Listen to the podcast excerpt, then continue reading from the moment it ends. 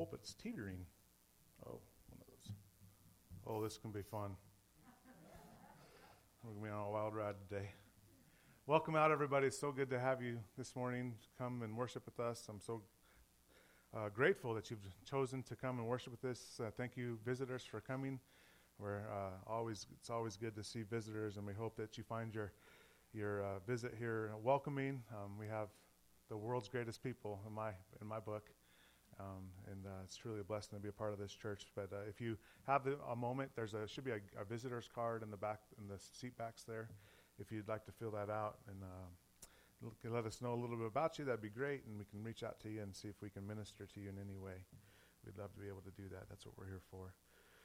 All right. Well, John, chapter 16 is where we're going to be at this uh, this morning. John chapter 16, 16 through 24. I have a confession. I last night, uh, you know, the the band came back in, and so we had all this technical stuff that we're building back up, and you know, I'm doing slides, Tara's doing slides, and um, half of the slides were uh, this week's sermon, and then half of the slides it suddenly turned to half of the slides being last week's sermon. So it was a train wreck. It was it was good times. I promised them I would keep it. You know, what happens in Saturday night stays there, but I, I have to confess. But I double checked and we have the right slides this morning. I even printed them off just in case everything goes the awry. But John chapter 16 is where we're going to be at, and we're going to be reading verses 16 through 24 this morning, picking up where we left off last week. John 16, 16 through 24. The Word of God says this A little while, and you will no longer see me. Again, in a little while, and you will see me. And then some of his disciples said to one another, What is this he's telling us? A little while, and you will not see me. Again, in a little while, and you will see me. And because I'm going to the Father, they said, What is this he is saying? A little while. Why don't we don't know what he's talking about? So Jesus says Jesus knew that they wanted to ask him, and so he said to them, Are you asking one another about what I said? A little while, and you will not see me, and again a little while, and you will see me? Truly I tell you, you will weep and mourn, but the world will rejoice. You will become sorrowful, but your sorrow will turn to joy. Verse 21 And when a woman is in labor, she has pain because her time has come. But when she has given birth to a child, she no longer remembers the suffering because of the joy that a person has been that a joy that a person has that a person has been born into the world. So you also have sorrow now, but I will see you again. Your hearts will rejoice, and no one will take away your joy from you. Verse 23 In that day you will not ask me anything.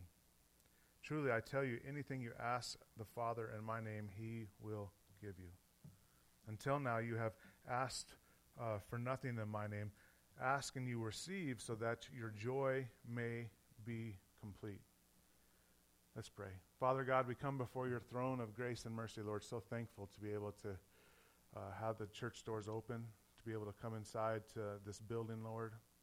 So grateful that we have the freedom to be able to open up your word, God, and to proclaim your goodness and who you are and the, the gospel message um, freely, Lord. And we're so grateful that you provided all those things. God, you have been so faithful through these last couple months. You truly are the rock that we can stand on. And so we bring you our praise this morning and, and thanksgiving, Lord, for all that you are and all that you have done and all that you will do. And God, we meet here this morning and we sing, have sung praises to your name because you are worthy of it. And now we open up your word in a form of worship, God. That we may proclaim your truth and that, Lord, our hope, our prayer is that your spirit would work in the hearts of each and every one of us. That through the reading of your word and the, the living, uh, indwelling God, indwelling the hearts of believers, Lord, that you would, you would cause us to be conformed to the image of Jesus more and more, day by day. Lord, we are thankful for this opportunity and ask that you would bless it now for your glory's sake. In the name of Jesus, and all God's people said, Amen. Amen. All right. All right, so this is a little bit of a choppy passage of Scripture. I think it reads a lot better in the King James. Um, that Elizabethan English just kind of flows a lot more, but uh, there's some, some really good nuggets for us to, to pick out of this, and it's about sorrow turning into joy. And I think all of us in this room can attest to the fact that often we have to endure sorrow. And the promise of the gospel, the gospel uh, proclamation, is that ultimately the sorrow, whatever we endure in this life, whatever happens, whether that's persecution or health or anything like that, ultimately our sorrow will turn to joy because of what Jesus has done. And Jesus is demonstrating that to his disciples. I was, as I was studying this passage, that, that passage there when I talked about the birth of a baby brought me back to the times when my babies were born. And uh, I remember the first one, Gracie, I was in sh- such a state of shock that I didn't even know what was going on really. Um, and it's uh, it, it, but it was amazing to to see how much pain Tara was going through, and how much the labor experience just was just sucking the energy out of her. She was so tired, but yet she just kept going on all those things that happened, and um, it, and it, was hard for me to watch. I'm sure it was even harder to go through. Right, I'm on thin ice right here. Right, to talk about how terrible it was for me. um, but as soon as Gracie was born, Tara didn't care about the pain anymore. That sorrow, that agony that she went through because of the newborn babe, she didn't care. And that's, that's the example our, our Lord gives to us that in spite of, well, in this particular passage, he's speaking specifically to the disciples, but ultimately it comes to us. This, these same principles can be applied to our lives. Despite the sorrow, despite the grief, despite the persecution, uh, the trials in life, ultimately we know if we're in Jesus, that sorrow will turn to joy. Praise the Lord for that. So let's just kind of pick these verses apart a little bit, and we will um, see what else the Lord has for us in these scriptures. So the first thing that we see, we, know that we're, we're talking about because we have the benefit of hindsight, right? The disciples were struggling uh, with what was going on. They they had this, still had this earthly understanding of who the Messiah was. The Messiah was to come and to, to free the, God's people, Israel, and to establish the Davidic kingdom on earth. And, and to free his people, and the, the, the, the, throne of David would rule and reign the earth. And so they were expecting this military leader to come and to do these things and, and to establish the, uh, the, the Davidic kingdom and all the known earth. And, and Jesus did come as Messiah, and he did come to free people, but he came not to free just Israel, but the world. But they had this certain understanding, and so they were still struggling of how the Messiah was to come to be the Messiah, but yet die. And they were struggling with that, and we see that because we know we've gone through John. We've seen that Jesus has told him, told the disciples a few times now, the God, the God the Father is going to be glorified in my death. But they're still struggling with that. And ultimately, if we don't get anything out of this, we ultimately, uh, this morning, ultimately we see that, that these guys, these disciples are just like you and I. They're humans and they struggle in their humanness and then their faults and then the, the, the, the you know, limited sense that we, an understanding that we all face and have. And we see them struggle even as Jesus was going to the cross. We see them flee into the night. And we know Peter denied the Lord three times. And all these things happen. And it wasn't until the indwelling of the Holy Spirit came upon them in Pentecost, where through the empowering and enabling of God the Spirit is when they truly began to have the power and the effectual ability to proclaim the gospel. And that's the message that I hope that we all take away today, that we talked about last week. The gospel is powerful, but it's not up to our slick sales pitch. It's up, it's up to God and the Holy Spirit to convict the world, as we spoke about last week, to, to be empowered, that gospel message to be empowered by the Spirit of God. And yes, it's our responsibility to proclaim it, but we also know, right, that it's the Holy Spirit's responsibility to convict that person we're talking to of their need for Jesus. Anyway, so in the resurrection and the ascension is the title of these these first uh, verses 16 through 22. What is Jesus talking about? Right? They're like, what is he talking about? A little while, and you will no longer see me, and again, a little while, and you will see me. Then some of his disciples said to one another, What is this he's telling us? A little while, and you will not see me. And again, a little while, and you will see me. And because I'm going to the Father, they're confused. And they said, What is this? What he is saying, a little while. We don't know what he's talking about. And so J- Jesus goes on to, to tell them and gives them an example of this birth, right? Uh, of, the, of the birth process. Jesus knew that they wanted to ask him, and so he said to them, You are asking one another about what I am said. A little while, and you will not see me, and again, a little while, and you will see me. Truly, I tell you, you will not weep and mourn, or you will weep and mourn, but the world will rejoice. You will become sorrowful, but your sorrow will turn to joy. And so we know what Jesus is talking about because we have the benefit of hindsight is the resurrection and ascension of Jesus. Uh, he first goes to the cross, and on the cross he dies, and, and we know his disciples are looking at their rabbi, their, their, their, their Messiah, the, the one that he's, they've been following for three years, and, and just completely sorrow. Sorrow fills their heart because they see him dying on the cross and, and the scourge and, and that he's gone through, and all the people, the crowd forming around the cross and, and yelling insults at Jesus.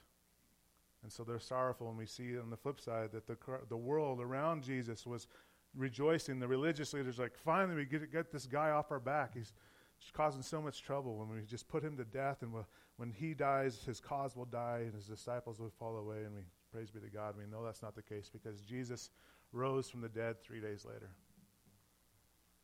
And so, what Jesus is talking about to them, he's again, they're walking to Gethsemane. He's preparing them for the trials that are to come in his life. He's like, look, you're going to encounter some very uh, a lot of sorrow, but trust in the process. Trust in my promises. Your sorrow will ultimately turn to joy.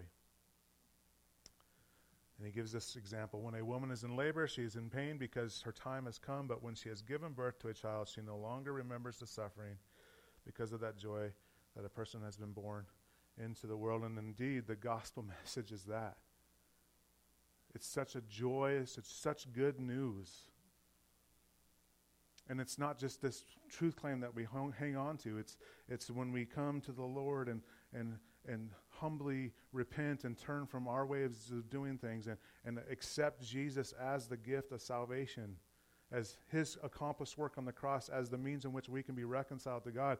When we do that, the scriptures declare that the Holy Spirit regenerates us, gives, makes us a new creation. We gives, he gives us a heart that is, is, is of flesh, and we are now adopted into God's family. It's a beautiful thing that our Creator God has done for us in the gospel message. And I don't know if you're like me, but after I got saved and this became a reality, um, I quickly found out that it didn't mean that the Lord would save me from trials and tribulations that were in this life. He didn't save me and immediately remove me from the sin that I have been openly embracing for my throughout my life until that point. It's I need to look to him day by day to deliver me from those things, but but that is the the walk that he's left us in in this world. That is the sorrow that we sometimes encounter in this life is the things that we have to endure knowing that the promise of the gospel is the promise that is to come. And these disciples, he's given them an illustration of look, look, you're going to go through immense sorrow, but boy, when the joy comes, it's going to be worth it. You're just going to forget about the sorrow. Verse 22 So you also have sorrow now, but I will see you again. Your hearts will rejoice, and no one will take away your joy from you. What powerful words. And when he speaks about your sorrow turning into joy, some scholars uh, say that this is a, um, um, alluding to um, an Old Testament prophecy that's found in Jeremiah 31:13. This is in the, the messianic reign that Jeremiah is prophesying about, the Messiah reigning and ruling. And he st- says this in Jeremiah 31:13. Then the young women will rejoice with dancing, while young and old men rejoice together. I will turn their mourning into joy and give them consolation and bring happiness out of grief. And so some scholars would say that Jesus proclaiming the sorrow will turn to joy is at least alluding to that, that prophecy. But we also know, in a more uh, specific instance, we also know that Jesus has already talked about how his desire for us is that our joy would be made complete, right? Beginning in John 15, that by abiding in Christ, abiding in him, he is, right, the trunk, the tree, we are the branches. And he says if you if you want to be firmly established in this world, through the trials and tribulations, you must abide in me. In John 15 9, we, t- we see him speaking about this. As the Father has loved me, I also have loved you. Remain in my love, he says. If you keep my commandments, you will remain in my love, just as I have kept my Father's commands and remain in his love. Jesus, Jesus declares, as the followers of Jesus, he desires us to to follow and keep his commandments. And we see here that keeping his commandments isn't just some task list that he's provided, this checkbox that if you do these rules, then you're gonna you're gonna be good with, with God. It's a it's a means in which he can protect us. If we're abiding in Christ and his love, if we desire to do the things and the commands of God and Jesus through his enabling spirit and the power that dwells within us, that is how we can abide in his love. It's a means of protection, it's a means of demonstrating His goodness to those around us. What better way to demonstrate the goodness of God and the free gift of, of the gospel by willingly submitting to the commands of God and Jesus? Not out of fear, not out of what's going to happen if we don't, but because of what He's done for us. Think about it if you're a parent and your young ones, you know, you have to discipline and and when they're real young, and basically they try to, or sometimes do what you say because they're fearful of what you're going to do if they don't. But the goal is to get them to a point of maturity where, out of their love and respect for you, they follow what you say and they see your that they you have good intentions and you, you do those things to protect them.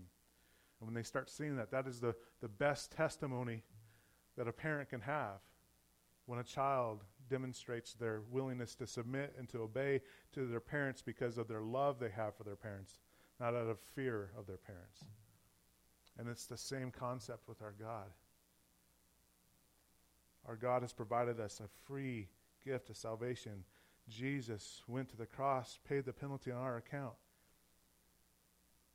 And he's asking us to submit to him. And, and as we do, we, we remain and abide in his love. And, and, and, and, and, and in doing so, we are rooted and firmly rooted in Him, even in the trials of life. Verse 11 I have told you these things so that your joy may be in you and your joy may be complete. In verse 11. Our Lord desires us to have joy in our lives, in spite of the circumstances. And in John 15 and 16 and, and 14 before that, He's given us these key tools that He's, these gifts that as we learn to apply to our life more and more, this experience of the fruit of joy in our lives will become more and more evident because it's not something we can whip up in and of ourselves. It's the same thing as the proclamation of the gospel. We can't do it in our own strength. It's the Spirit of God in us. As we willingly submit to the things and the, the, the, the, the, the commands that He's given to us, abide in Christ's love, Go to the Father in prayer in, in the name of Jesus. Submit to the, the promptings and the, and, and the convictions of the Holy Spirit in your life. These are the ways in which we live for God, and in doing so, the fruit of the Spirit becomes evident in our life. And one of those fruits is joy. Praise be to God. But I admit to you that often in my life I've had not had the joy of the Lord.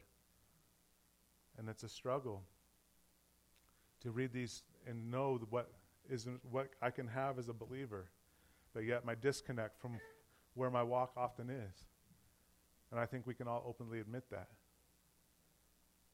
But this is the point, uh, this is the walk of the Christian. We are positionally sanctified in Jesus. God looks, the Father looks at us, and we are, we are, we are 100% righteous to have the righteousness of Christ. That is our right gift given to us through the gospel. But progressive sanctification here in this life is the Holy Spirit who enables us, desires us to change us and transform us into the image of Christ. Right? He allows trials to come into our life so that we might learn to lean into Him to go to the Father in prayer, to make that time of prayer more consistent with the other things that we usually do or normally do in our life, to abide in Christ. We learn what that really means through these trials, these tribulations, these persecutions. And He progressively transforms us into the image of Christ, and, and in doing so, these, the Spirit, the fruit of the Spirit becomes more active and more apparent. And so, what we don't want to do is look at each other and go, well, he, that person's always joyful, and so he must be or she must be a better Christian than me. And, you know, we're all in a different spot in our progressive walk with our Lord. But it doesn't change the truth of these passages of Scripture. If you desire to have the joy of the Lord in your heart more in your life, as I do, these are the things I need to be committing myself to. Right? It's not just a magic wand that we suddenly get the joy. We, we have to abide and walk in Christ, submit to his commands, and, and, and, and embrace his love that he's demonstrated to us. And day by day, Lord willing, the fruit of joy will be apparent in our life. and we see here at, at times, especially specific persecution. When the and we, I hear accounts all the time over in the Middle East or in China where persecution is very prevalent for our brothers and sisters. Right, that the, the the Spirit of God just just provides this extra extraordinary capacity to experience joy in the midst of persecution. You see this in 2 Corinthians chapter 8. Paul is writing to this church and he says, We want you to know, brothers and sisters, about the grace of God that was given to the churches of Macedonia. God's grace is unmerited favor. Because God's grace was amazing here in these churches. During a severe trial or persecution brought about by affliction, they had abundant joy, and their extreme poverty overflowed in a wealth of generosity on their part. They were impoverished they were being severely persecuted, yet they had the joy of the Lord so much that even though they didn't have the money, they gave for the cause of the kingdom. That's not of us. That's not of human. That's completely anti human uh, thinking. That is the Spirit of God working in their life to give them that fruit of joy in their life. And we, rest assured, I hope many of us can attest to the fact or the times in our lives when we're just completely undone. And God's peace, God's grace shows up in such an abundant form. And in spite of what's going on, the peace and joy of God remains. What a great gift God's given us in that. So, specifically, he's talking to his disciples about that he desires for them to have the joy that would remain in spite of the trials and persecutions that are coming. And we see here in the Emmaus encounter the Emmaus Road where Jesus has died. He is in the grave for three days. The third day, he rises from the grave, and his disciples are walking down the road to Emmaus in Luke chapter 24, verses 25 through 27. And uh, they're walking, and they're, the scripture says they're downcast. They're, they're bummed out. They're like, Our God has died. Our, our Lord, our you know, Messiah has died. He's dead. What are we to do now? They're, they're being human yet again, in spite of what Jesus has proclaimed to them that this was coming.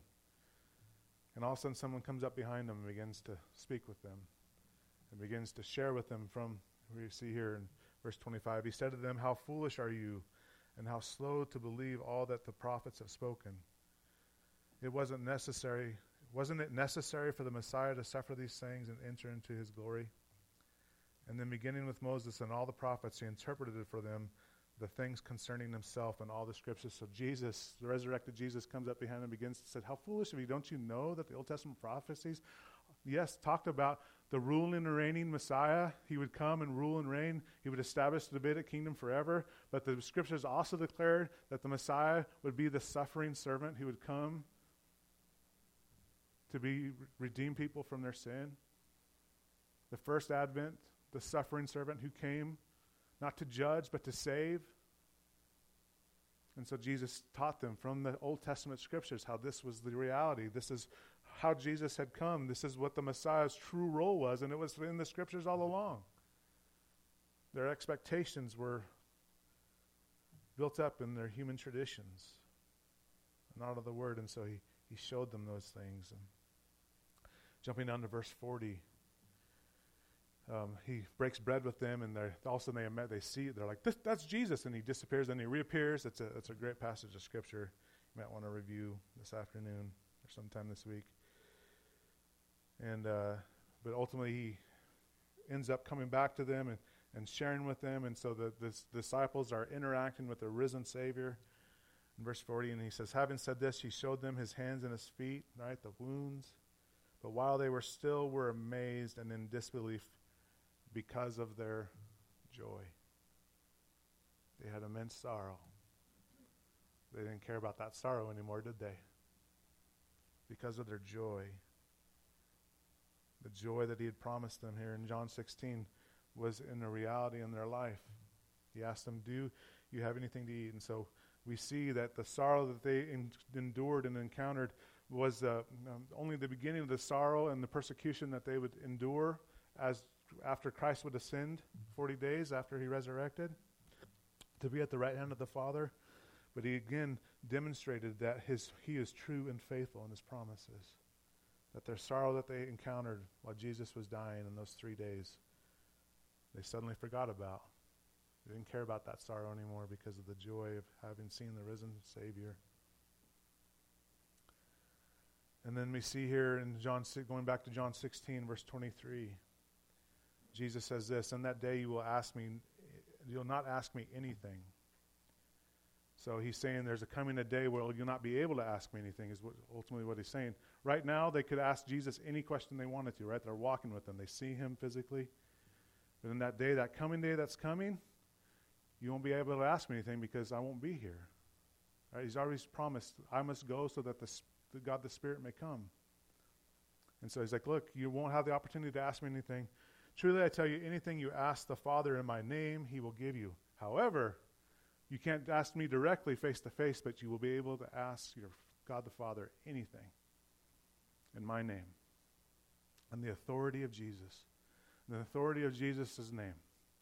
And it's not just the authority, but it's in line and in lockstep with who Jesus is his character, his integrity, his, his will, right? We, when we come to the Father in Jesus' name, John would expound in First John that according to the, God's will, right? That's what we come to the Father and pray in the authority of Jesus, and, and it's in line and lockstep with God's will to be done, and not our own. If we come to the Father and in the name of Jesus and it's His authority and lockstep with His will, His desire to do Your will, maybe the simplest and most powerful prayer we can ever pray is, God, Your will be done. Your will be done in this. Thy kingdom come. Thy will be done on earth as it is in heaven. If you ask anything in my name, you will have he will give it to you. And so he's telling them, look, I won't be here physically, but I will be here through the presence of the Spirit. You have access to your God through my name, through what I will do on the cross. The veil will be torn. You can enter into the throne at any time and he, if you ask, he will give you. Verse 24, ask and you receive. Receive. Until now you have asked for nothing in my name, right? They didn't have to. They could just ask Jesus directly. But he says at that point, ask and you will receive. Why? So that your joy may be complete. God desires us to have joy in the midst of the trial. And these are the things we have to submit to and and lean into. And we see that working in the apostles' lives. And so we have the indwelling Spirit of God. We have the opportunity to pray and, and ask God and, and according to His will what, what, you know, anything that we, that is on our mind or troubling us, to take it to Him. What an immense and just a, a great privilege we have. And that was the reality for them, but this is also the reality for us. And so I thought it was funny that Jesus opened this up. It says a little while, right? He's not giving them in, in, in one day I'm going to go to the cross, and, and three days later I'm going to. He just says a little while. It's an ambiguous statement, right? The, and, and, and ultimately, I, I love that because we all have our, our little whiles, right? We're all walking in a little while. We have the promises of God We might be suffering severe uh, physical afflictions. We might be going through persecution at work. Our family might have shut us out because of our beliefs or whatever. We are all enduring these things, and so we all have a little while, right, to, to seize the promises. We all might be enduring sorrow in this life. And so, just as it was for the disciples, it is for us. We all have our little while before the sorrow that we're enduring now will turn into joy. And the things we're enduring now, we will, it won't matter anymore. Because we will see our Jesus face to face. Psalm 30 speaks of this, Christian. Um, if you lack joy, you know, the, the scriptures ta- teach us to, to put off and put on. So in um, Colossians and Ephesians, Paul goes into great detail about um, the things that are enabling, are hindering our walk, and he calls us to put those things off, to put those, to shed those things. But if we just stop by saying, I don't want to do that anymore, right? Or I don't, I, I, am just not going to do that, or I, am not, I'm going to, I, um, whatever. We're just being pharisaical. But Paul then goes on, goes on to call us to be put on things, put those things off and then put on godly things. And so we see here and recognize, if you're like me, that often the joy of the Lord is not a consistent thing in my life. And so I need to, I have the lack of joy of the Lord. And so what does God call me to do? He puts, calls me to put on the things of God and, and go to His Word to be encouraged, to, to praise the Lord for His goodness in my life, to not be downcast, but to look to Him. And, and Psalm, these a couple songs that I just picked out that I often go to to encourage me when I don't feel the presence and the joy that God has promised me. Sing to the Lord, you His faithful, and praise His holy name.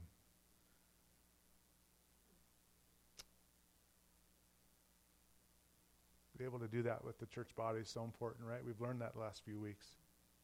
Sing to the Lord, you his faithful ones, you saints, and, and praise his holy name, for his anger lasts only a moment, but his favor a lifetime. Weeping may stay overnight, but there's joy in the morning. It's coming. Psalm 16, 8 through 9. It is always, I, I always let the Lord guide me because he is at my right hand. I will not be shaken. Right? These two are not independent of one another. I have to let the Lord guide me. Right? Trust in the way, trust in the Lord with all your might. Lean not into your own understanding. In all thy ways acknowledge him, and he will direct your path. He will make your path straight.